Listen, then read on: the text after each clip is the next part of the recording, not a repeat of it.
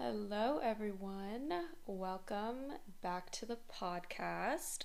This is episode two, but it's part two to episode one. So if you haven't listened to episode one yet, definitely give that a listen before you start this episode. Um, I hope everyone enjoyed the first episode. I am so overwhelmed and thankful for all the responses and stories and replies that I got. It means the world to me. It was definitely scary to share this story. And the second half as well is equally as nerve wracking, but I'm really touched by how many people reached out to me and shared their stories and personal anecdotes and all sorts of advice. Every single word that anyone sent me just means so much to me, truly. And yeah, here is the second part. If you've made it this far, I'm so grateful for you. Picking right back up exactly where I left off after my 21st birthday, where things really got excessive. This is definitely a darker part of the episode, definitely the worst period for me when it came to alcohol consumption and my mental health. So enjoy. It's not the most lighthearted topic, but it's truth and it's life of living in this crazy world. So hopefully, like I said before, if this just helps even one person, that's all that I hope for. And stick around right after this episode is over. I'll answer a couple of questions and read a couple of stories that you all sent me. I don't have time to do many, so I'm just going to pick a couple. But I hope you guys enjoy, and thank you so much for listening.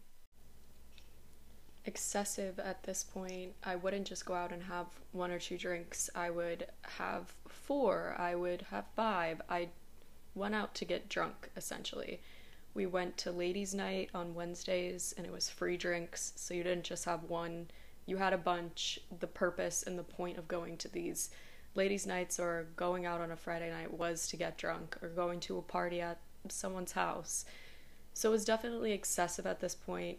There wasn't a lot of control, and I definitely wasn't trying to have control over myself. I just wanted to have fun and do what everybody else was doing. I was easily influenced by that and I was not willing to admit to myself that I could have a problem with this or that it seemed like my limits were different than the people around me.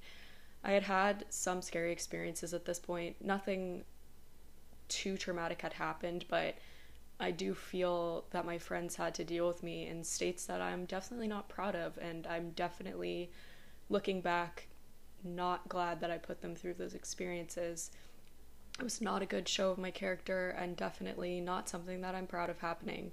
They had to deal with me saying things that I did not mean, and the next day someone would tell me what I said and I didn't remember and I didn't have any memory of feeling like that or saying that, which is really a scary place to be at and in this moment of denial of everything, I absolutely still did not see that as an issue. I thought everybody else did that too. I'm no different than anyone else. That's just what happens. Don't blame me. Don't get upset at me. And then I would just be able to compartmentalize it and move on. Even though now looking back, I can see how much of a red flag that was. But that had happened. And yeah, that at that point, not remembering things that had happened or things I had said was definitely happening and was definitely a red flag. But I absolutely could not recognize or see that or admit that to myself. So in my sophomore year, those things had been far apart, but they did happen, and alcohol was absolutely never a good thing for me. It never actually helped me be more fun, more interesting, better. All these things that I was telling myself that it was doing for me, it absolutely never was actually doing those things. But my junior year, like I said, was where things really took a landslide and a darker turn. My spring of sophomore year had been really fun and it was a super good time looking back. I had very fun, fond memories of this time in my life. We had a really fun friend group.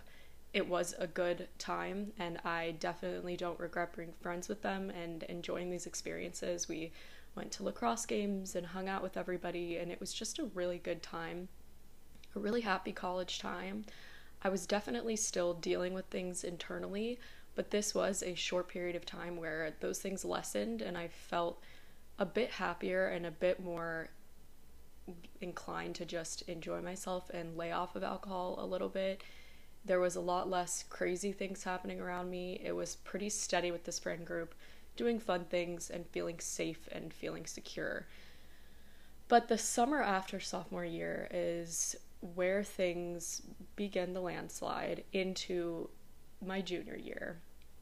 Like I said before, junior year was really the darkest period and where things truly became a problem and where eventually it would lead me to turn things around. But I remember going into my junior year, I had really felt my depression and anxiety take a turn. It was probably the lowest point that I had ever felt. I was struggling with these things alone. I so deeply wanted to hide these parts of myself. I didn't want to be unhappy. I didn't want to be sad. I didn't want to be associated in any way with anything negative. That's just where I was at this point in my life.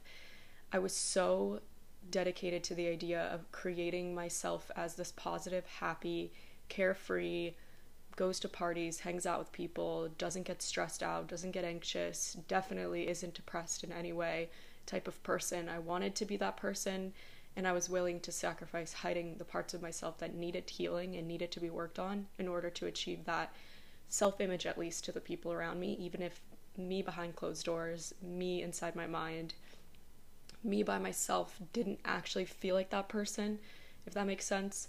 So, going into my junior year, that's where I was at mentally, but definitely did not share that with the people around me and definitely did not do any active steps towards healing myself in any way, shape, or form since I wasn't even really willing to admit to myself that I needed to do that. But I was very depressed. My anxiety was at an all time high. I was constantly anxious, and I knew that alcohol wasn't helping me at all but it made me feel like I was happy. It made me feel like I wasn't anxious. It made me feel like I wasn't depressed because it was able to numb all of these feelings. I didn't know how to stop. My identity was so wrapped up in being this party girl, carefree, wanting to be normal. I just didn't know who I was outside of alcohol anymore. My identity that I wanted to create for myself had become so wrapped up in drinking and partying and alcohol that there was no way for me to separate myself from it at this point, which is where it became its own version of an addiction. I was addicted to the way that I felt when I was drunk and the way that I felt when I was at a party where I didn't feel sad, I didn't feel anxious, and I didn't feel depressed. I just felt nothing, which for me was better than the way that I felt without it. So that's really when it became its most negative form of drinking. I was very much numbing my emotions and my feelings so adamantly at this point that I would take every opportunity to get drunk, every opportunity to go to a party. I would make it look like I was excited to have fun, but I really just wanted to be drunk and not feeling anything. I didn't want my actions to have consequences. If I kissed somebody when I was drunk, it didn't mean anything. Whatever I said when I was drunk doesn't mean anything. I was willing to participate in the activity, but I was absolutely not willing to take responsibility for any of my actions or anything I said, which is not a good place to be at. And it's a really scary place to be at with your mental health and with your existence because you are not taking ownership or responsibility for yourself. And the immaturity with that was not healthy or good at all. So my junior year started, and I was at this place mentally, but I didn't really share it with anyone and I pretty much sort of chose to hang out with people that didn't know this about me, didn't know how anxious and depressed I was, just so that there was no questions about it. My behavior couldn't be called out. I just wanted to have fun and be this carefree person, and I continued to just keep that facade going for as long as I could. But my junior started off, and everything was fine.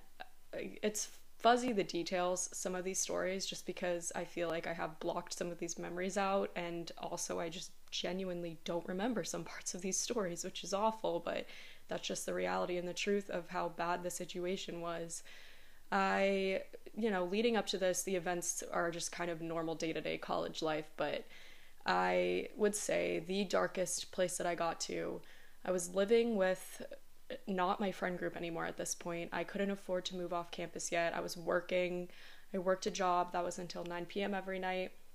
I was pretty exhausted. I would work, go to class, go home. My roommate at the time, still one of my best friends to this day.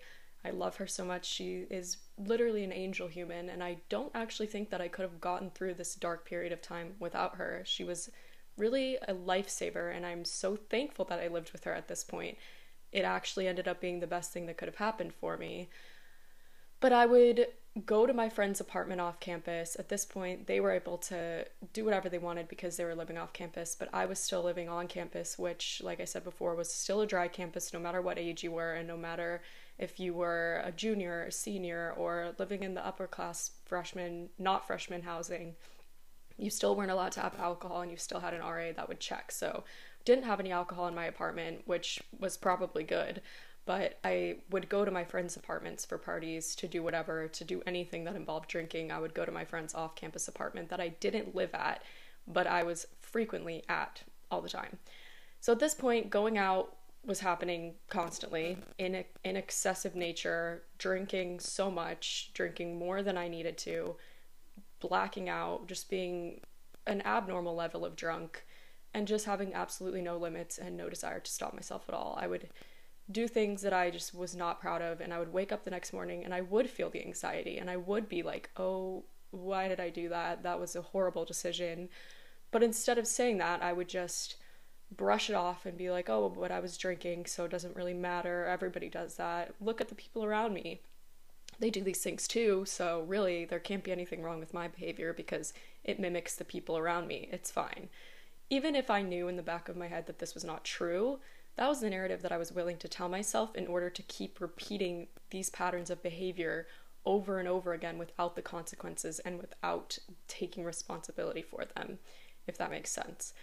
So I had probably hurt people, kissed people that didn't mean anything, just done things that messed with people's feelings and messed with my own feelings, and I wasn't willing to be sorry about it.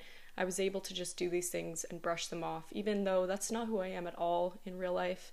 I care about people very deeply and I don't like the idea of hurting people. I don't like the idea of hurting people's feelings. But I was willing to do it at this point in my life because I just didn't care about anything. I didn't care about myself and I definitely did not care about the people around me well.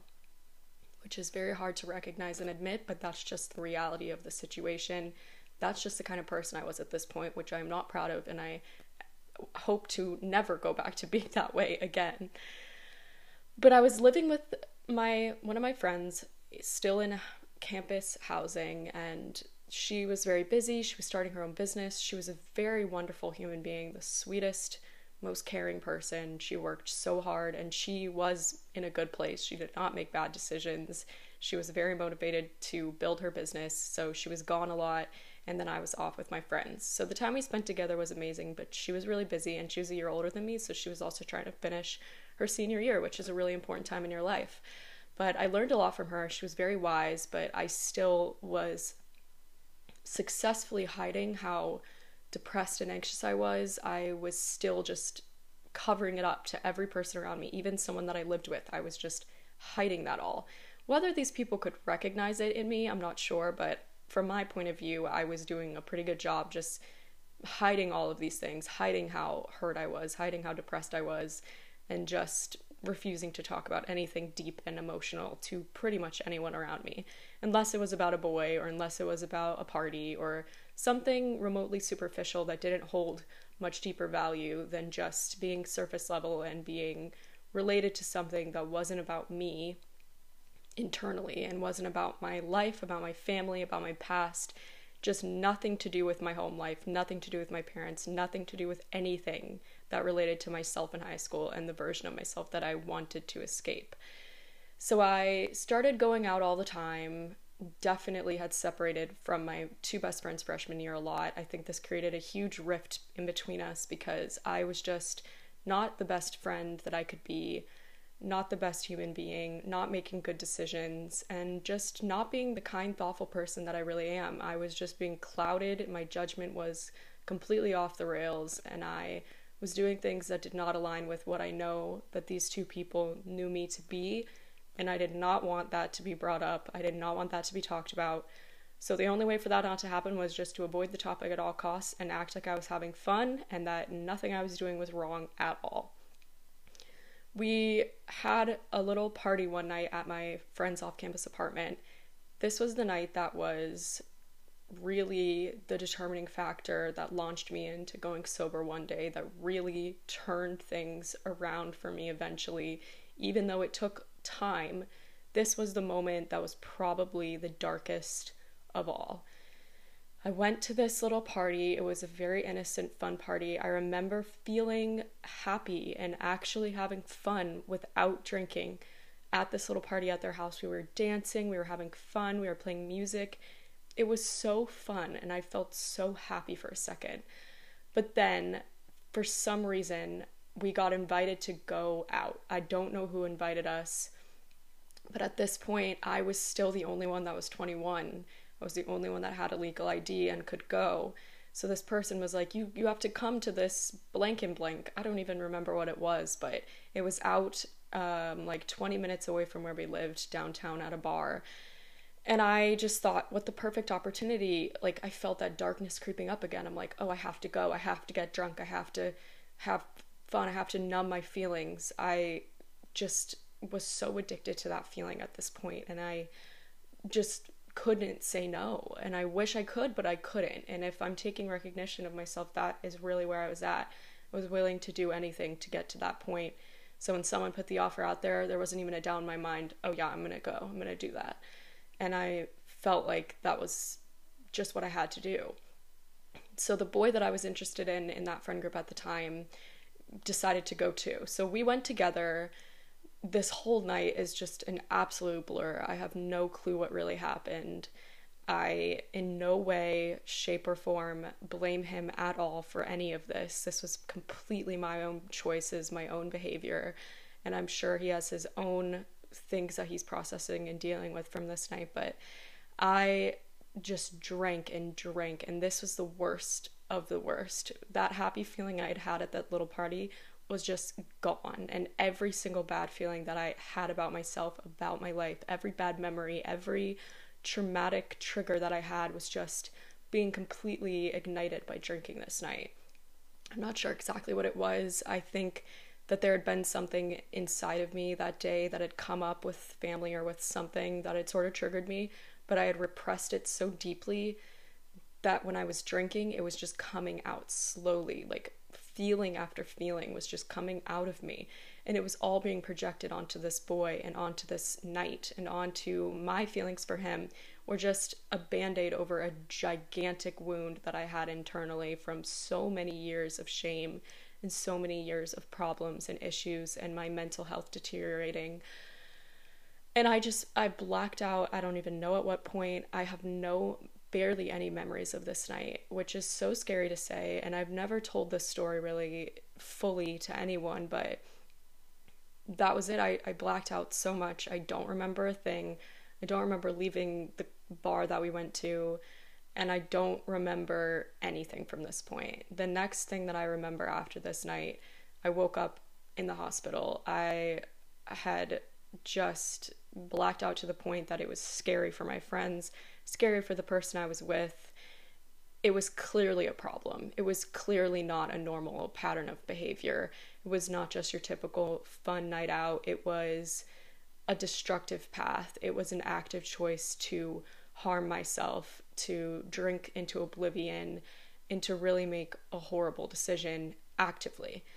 So I woke up the next day and I barely remember feeling anything at this point, too. It, it, it's scary to even imagine myself in this state, but I barely felt a thing. I remember looking in the mirror in the tiny, gross lighting bathroom.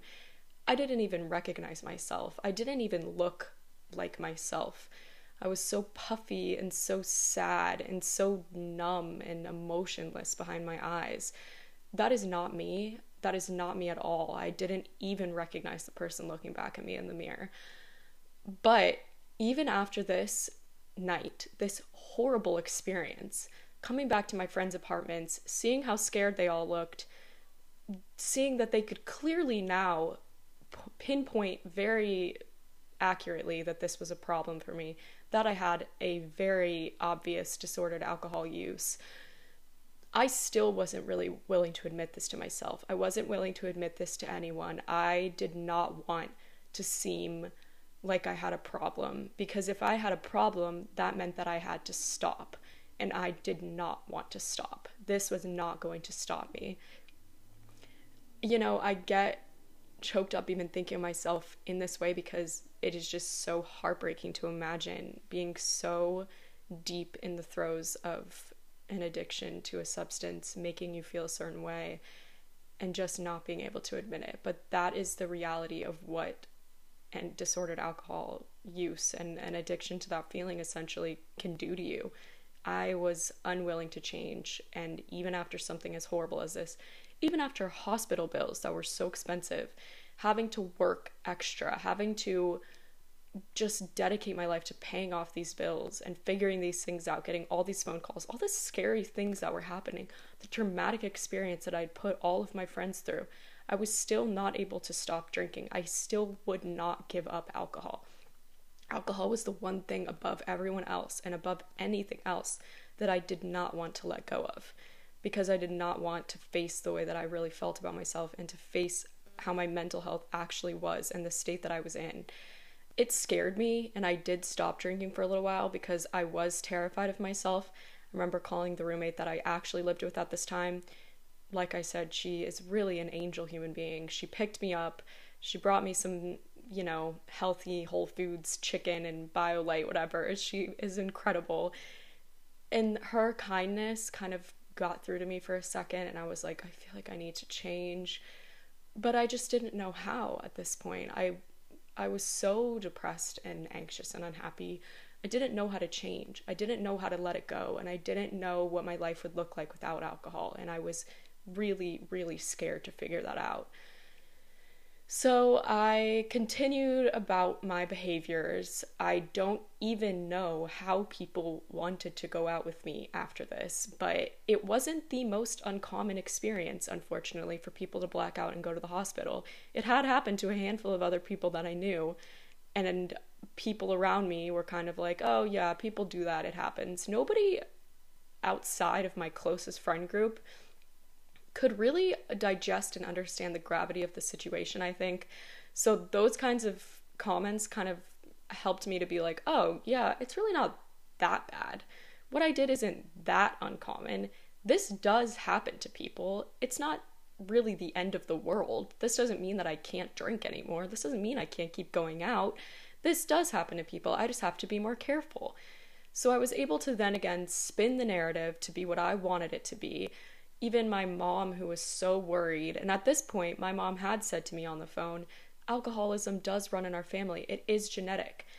Maybe if I had heard these words earlier, it could have had a little more weight on me, but at this point, I wasn't willing to understand that. I wasn't willing to take that into account and be like, oh, that's bad. I, I should think about this. I probably should stop drinking then. If this really isn't the way that most people feel about alcohol and handle alcohol, maybe I should stop.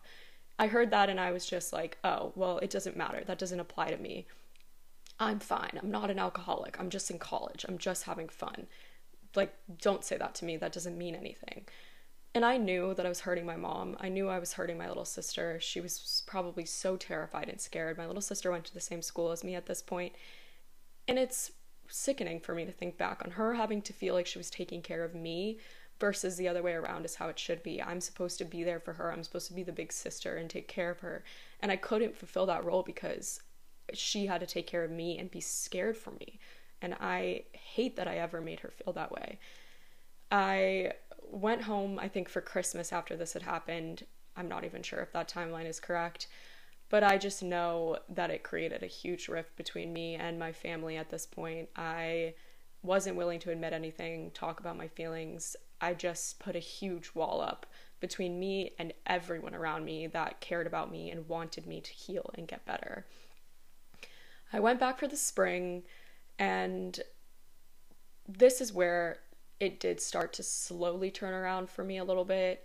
I was scared of the way that I acted. I didn't like that I did that. I was unwilling to admit that to anyone, but inside of myself, I kind of knew that I needed to slow down and stop. And I did slowly start to stop. My one best friend, the one I had known since the first second of freshman year, she's probably the only person besides the, the girl that I lived with as well that didn't make me feel judged, didn't make me feel stupid, didn't make me feel like I was a horrible person. unfortunately, other people in my life definitely made me feel like I was a horrible person. I felt very judged. I felt very uncared for, and I didn't feel very seen by some people. They approached me and told me, You have to stop. But when you are addicted to something and you are depressed and you are so attached to this thing making you feel better, it's really hard to stop and it's really hard to want to stop. All I wanted was to scream and cry and ask for help, but I didn't know how to, and I was so deeply unhappy and unable to admit the shame that I felt about myself. Because shame was the feeling that I was desperately trying to get rid of when I came to, co- to college.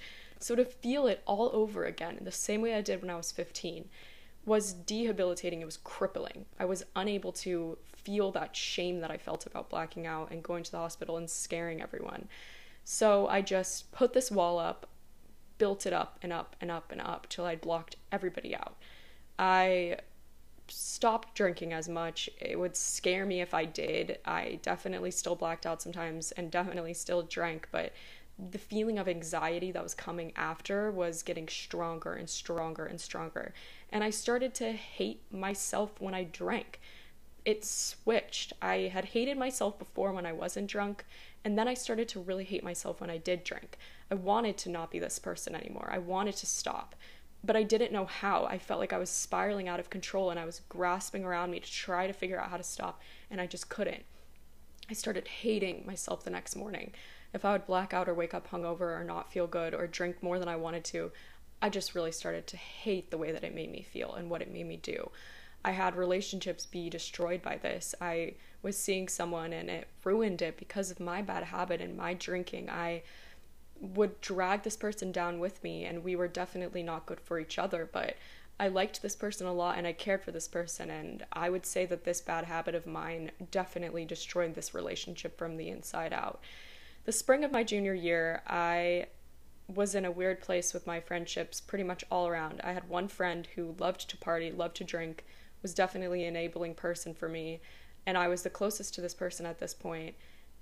And I think that I liked that I was able to do these things with this person and not feel like I was doing something so different than everybody else. It definitely wasn't a healthy relationship. There was a lot of things that happened that were very unhealthy and drove me even closer to drinking and to doing these bad behaviors over and over again, hating myself the next day, wishing I could change and not knowing how, and then just repeating this cycle over and over again. But the end of my junior year, um, I met my current partner, who I've been with for three years. It's been four years since almost I met them in the spring.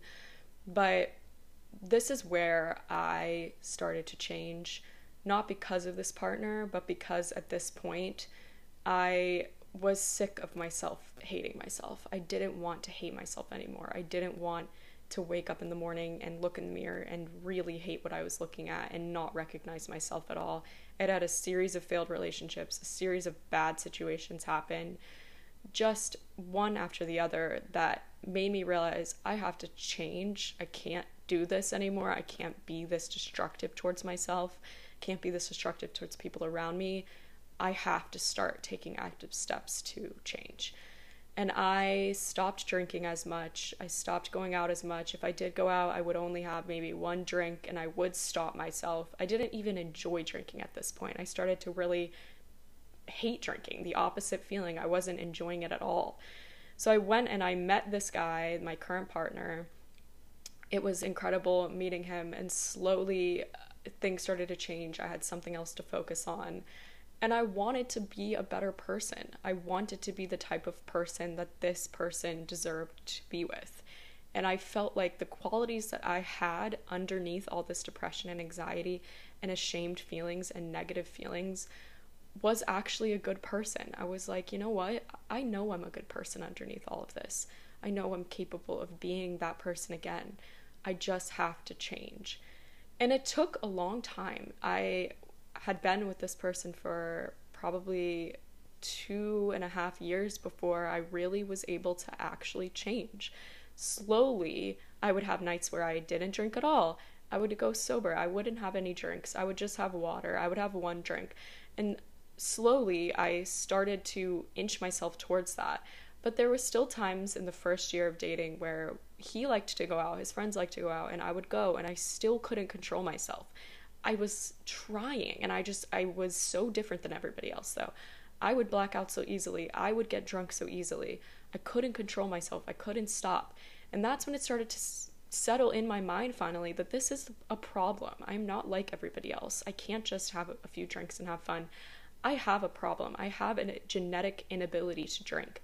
I have a genetic ability towards alcoholism. I have to stop. I have to change. I cannot continue down this path and I cannot continue in this behavior in this manner.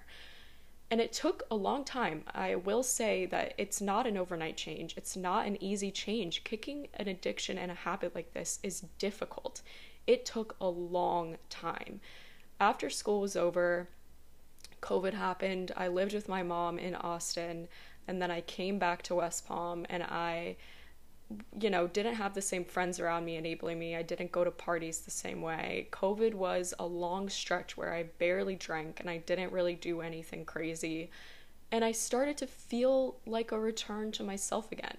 I didn't feel like a new person. I just felt like I was returning to the person that I had always been underneath all of this, the person that I had always been.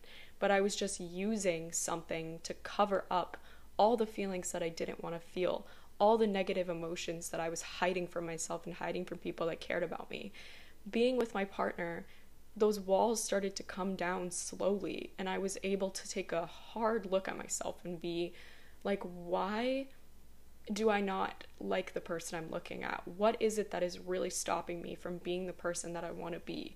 and alcohol was the blaring giant smoke signal in the sky. It was the thing that kept me from being the person that I wanted to be.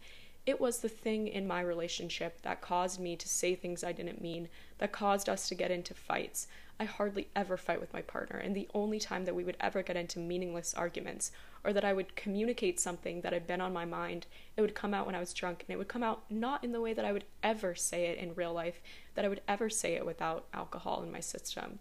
And I started to recognize this pattern of bad choices, bad behavior, saying things I didn't mean, and the one thing that was causing it all was alcohol. And this is what started me into the thought process of I really want to change and I really want to return back to the person that I really am and I really want to start taking care of myself. This is all the mental side of it, the physical side of alcohol. I was puffy, I was unhappy, I had huge bags under my eyes all the time. My hair was stringy and falling out. Alcohol is so hard on your system. I didn't take care of myself. I didn't work out the same way. I didn't probably drink enough water ever it's funny now that I am back into wellness again and returning to the way that I was when I was in high school and when I was a kid and I was following after my mom's footsteps. I can't even imagine myself not drinking enough water, not sleeping for eight hours, not taking care of myself, not caring about my body and about the way that I felt. My hormones were so out of whack from drinking alcohol alcohol had pretty much just messed up all of my internal systems my nervous system, my adrenal system, my cortisol levels. They were all just scrambled all over the place. So it was a long journey to healing myself again, to finding the way that I could take care of myself and feel good about myself again. And a huge part of it, a huge battle, was my mental health.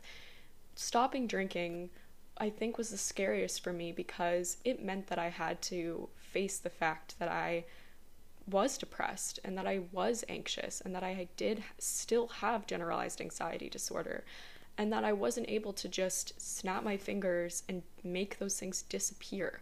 I had to face them and I had to heal and I had to face the trauma that I'd been through in my life in my childhood. And I had to start doing that deeper inner work. And it's painful because you cry and you feel really sad and you feel different than other people. You feel alienated. You feel lonely when you're dealing with these things. But the only way to get through them and the only way to heal from them is to face them, as difficult as that is. I started doing that slowly. I started waking up every day and thinking, what would a sober person do? That's what I'm going to do. I don't know what my life looks like without alcohol. I don't know who I am without partying and without alcohol. But after two years of trying and failing and trying to go sober and failing and trying to stop drinking and failing, that is really how it changed for me. It sounds so simple, but our minds are so powerful and they're so strong and we're so resilient that even I had been through all of these things, it was just only me that was able to really make this change for myself. So I woke up one day in my apartment that I was living in with one of my very best friends, sunlight coming through my window, and I just thought to myself, I, I have to do this. I want to go sober. I and I need to go sober. And I started reading books that I thought a sober person would read. I started going to workout classes I thought a sober person would go to. I started going on walks every day the way I thought a sober person would. I started talking the way I thought a sober person would. And eventually, I became a sober person. In the same way that when I was a sophomore in college, I started talking the way I thought a girl who went to parties would talk. I started acting the way I thought a girl who went to parties would act. I started doing things I thought a girl who partied would do. In the exact same way, when I started doing those things and saying those things and acting in the way I thought a sober person would act, I became a sober person. And now, nine months later, I'm still sober. Saying it to people was probably the scariest part since I didn't know if some people only thought that I was interesting and fun and only liked me when I had been drinking or only knew me to be somebody that was cool when there was alcohol involved.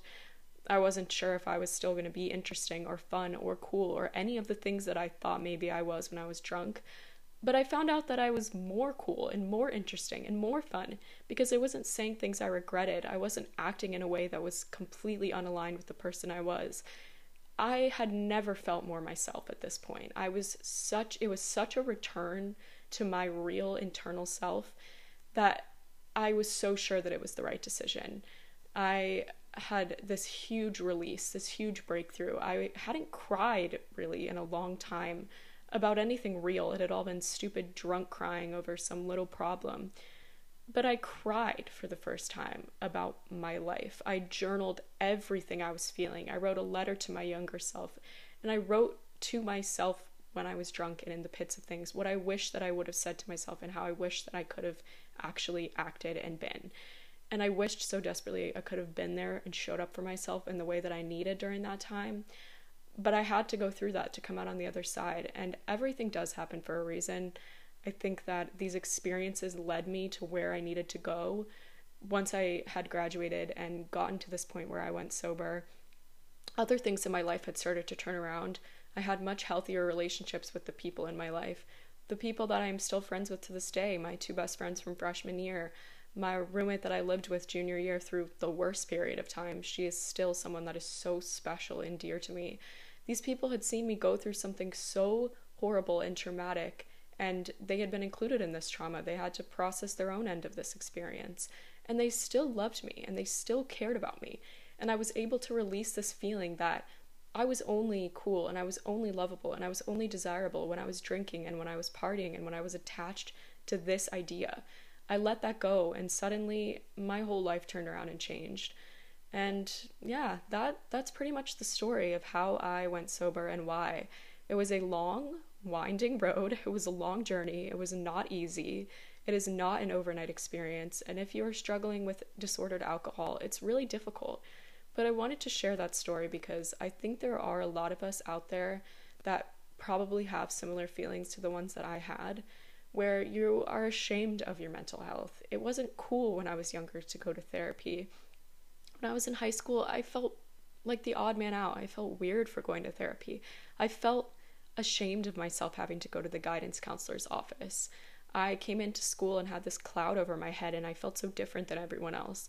And if you are young and listening to this, or maybe you're in your 20s and you're listening to this, and that's you, it's okay, and you are not alone, and you are not damaged, and you are not worth anything less than anyone else because of this your mental health is yours alone and whatever it is whether your mental health is in the best place ever or it's in the worst place ever your value does not lessen because of that.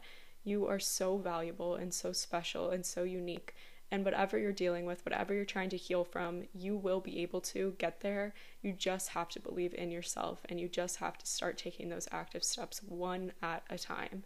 Everyone around you it's easy to imagine has a perfect life I'm sure it's easy to look at me, to look at my Instagram and think that I've never dealt with anything, that I've always loved wellness and health, and I've always been this healthy, carefree, go lucky person, but those things are just not true. I've really struggled and I've really been through some difficult times to get to the point that I'm at now.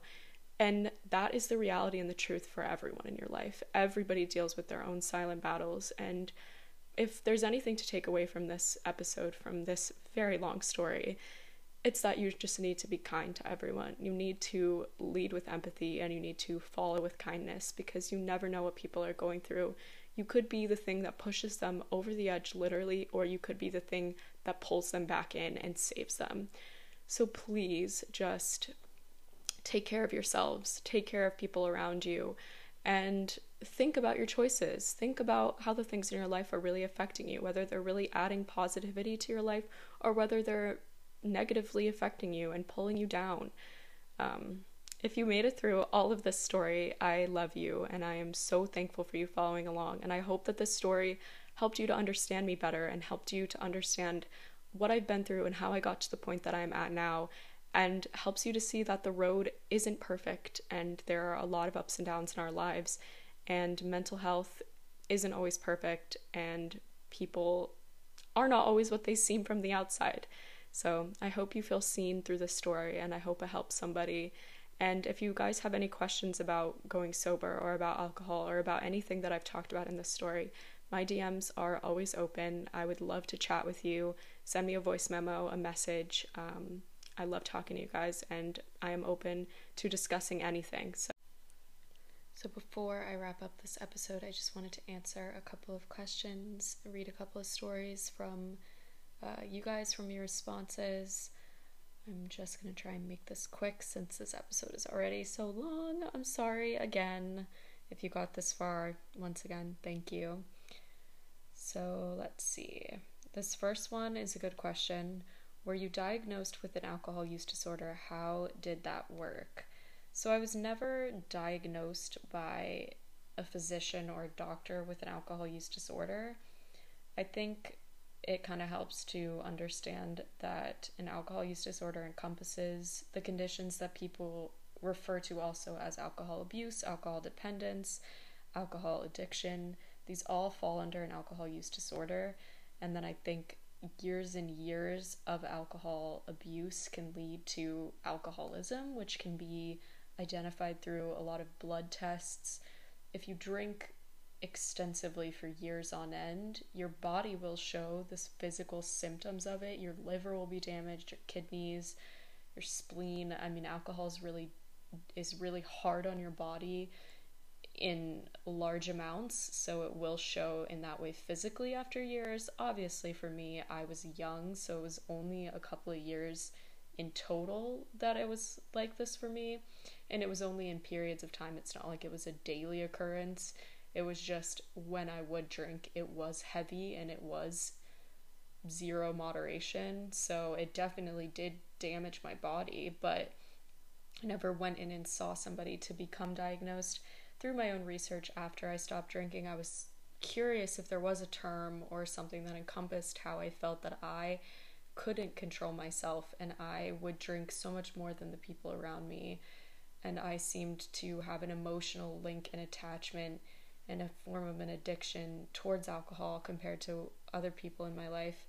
And alcohol use disorder seemed to encompass pretty much any addiction, abuse of alcohol in totality. So, if that makes any sense, it was more my own research that led me to be able to use that term in order to identify my relationship with alcohol, but I never went into a doctor. I think that even if you do, it's hard to actually diagnose somebody with alcohol use disorder. I think there's a series of questions that they could probably ask you that would lead them to believe that you had one because it is more of a mental attachment and fixation on drinking in replacement uh, for some other emotional ailment. So it's not something that I'm certain that there is a specific test to diagnose, but I think maybe certain lab patterns and results could strongly suggest that you would have an alcohol use disorder. I pretty much diagnosed myself with it, so I don't know if that's bad, but if you guys have any more knowledge, deeper understanding of this, I would love to learn. So go ahead and message me, let me know. I'm not an expert. This was just sort of my own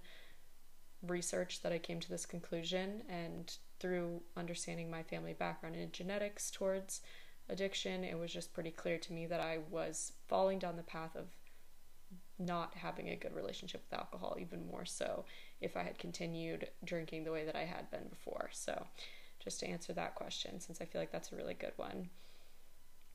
Um, I got a lot of responses, stories of people that went to religious colleges like myself, where it was a dry campus, alcohol was not encouraged at all. They kind of fell into the party scene. This one said I related to your college experience a lot. I got swept into the party drinking scene pretty quickly because I wanted to make friends and be cool. I stopped having friend fun when I realized all my friendships revolved around drinking. Now I drink in moderation, prioritizing healthy living and genuine friendships. So this is awesome. I love reading these responses and I loved talking to you guys about your own experiences with falling into the scene of drinking and maybe realizing that it wasn't for you or maybe you realized that you just needed to set boundaries and have moderation like this person was saying. I think it's really cool that some people are able to drink in moderation and have those boundaries with themselves, have that self-evaluation, have that self-awareness. I I think it's wonderful to hear people able to have those periods of time where maybe they experimented a little bit more, they tested their limits, but then they stepped back and did whatever really felt like the right thing for them, whatever that looks like for you. I loved reading these responses and hearing these stories. This one was kind of an interesting reply as well. I wanted to just clarify this one more time. This person said, I really enjoyed the episode, but did hear a lot of black and white thinking, like alcohol is bad and not drinking is good it could be beneficial to acknowledge that having a normal relationship with alcohol is very healthy. I 100% agree. Like I prefaced the beginning of the last episode, I don't think that every single person should go sober. This is not me trying to push an agenda on anybody. I think it's definitely possible to have a healthy, normal relationship with alcohol. This is only coming from my personal lens. I did not have a healthy relationship with alcohol, and that's the lens that I'm coming from. That's the story that I'm telling. If someone doesn't want to hear that, that's totally fine. I am not saying that every single person should go sober, and I am not trying to make you feel ashamed for enjoying drinking.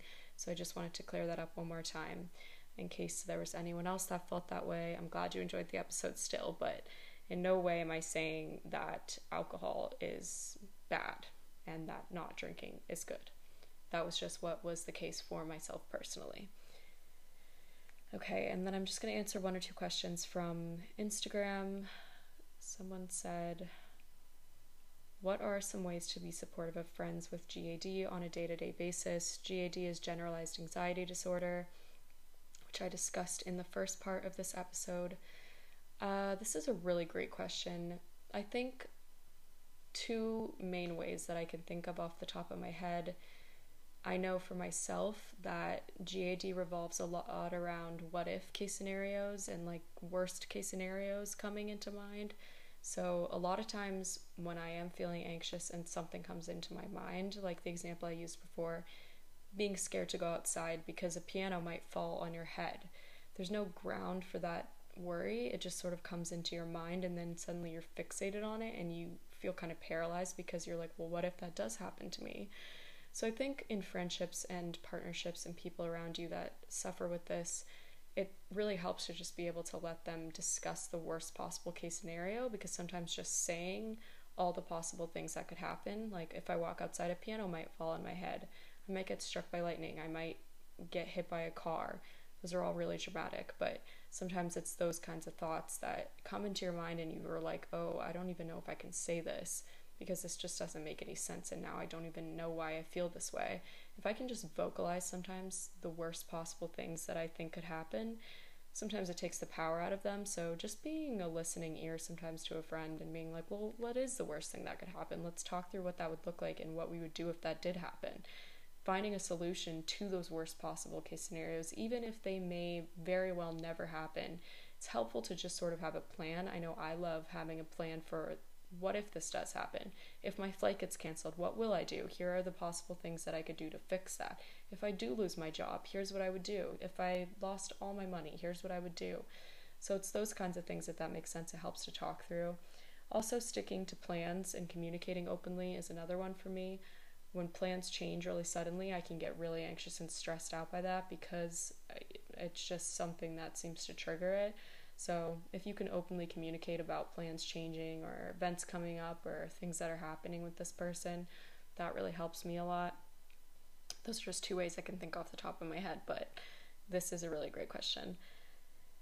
Okay. Do you deal with social anxiety as well? If so, how did this balance with your lifestyle? I definitely do deal with social anxiety. It was definitely masked and hidden by drinking and alcohol. I would feel a lot less anxious in social settings, which I know for a lot of people that I've talked to, this is a huge reason that people enjoy drinking. It's because it takes the edge off, it makes it easier to talk to people. It sort of takes the anxiety out of social situations. So basically, it just dissipates social anxiety. So I didn't feel it as often when I would drink in social settings, but now that I don't anymore, I definitely do feel that social anxiety a lot more. I kind of just have to remind myself that if I don't want to go somewhere, that's okay. If I do feel really anxious in a social setting, it's okay to leave. It's okay to say no. It's okay to not feel up to doing something. I don't have you don't have to be social all the time. You don't have to say yes to everything.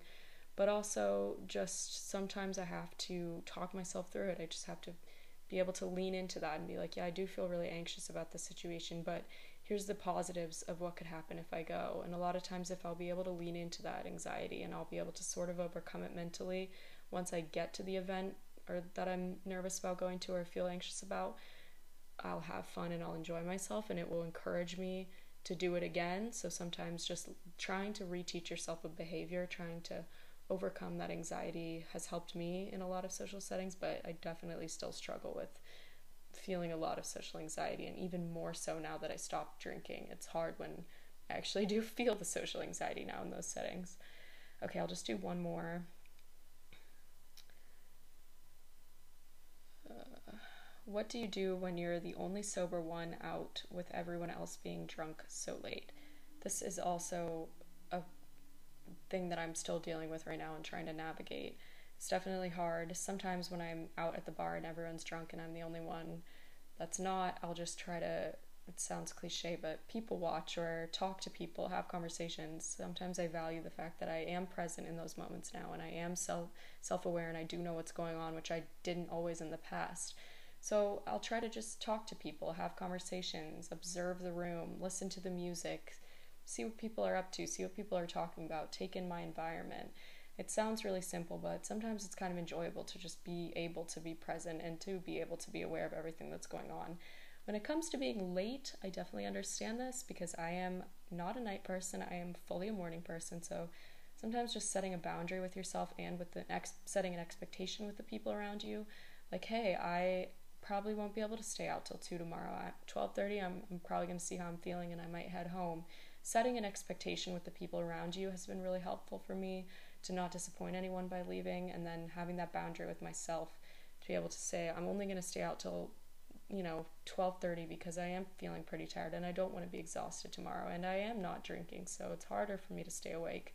So setting an expectation with the people around you and setting a boundary with yourself has really helped me. Okay, I don't want to keep this too long, so I'm going to end it there. But thank you guys so much for listening to the second part of episode one. I hope that you enjoyed it. I'm really excited to film my next episode soon. I don't have a definitive date yet. I'm trying to get into a rhythm of when I'm going to release episodes, how often I'm able to post, and all of that. So I'm trying to figure that out, and I will hopefully get into a steady routine soon but I am having a guest on my next episode, so I'm really excited to introduce you guys to this guest and to film a really fun episode together. So stay tuned for that soon. I'll let you guys know as soon as that's going to be coming out. Thank you so much for listening, and I love you guys. Bye.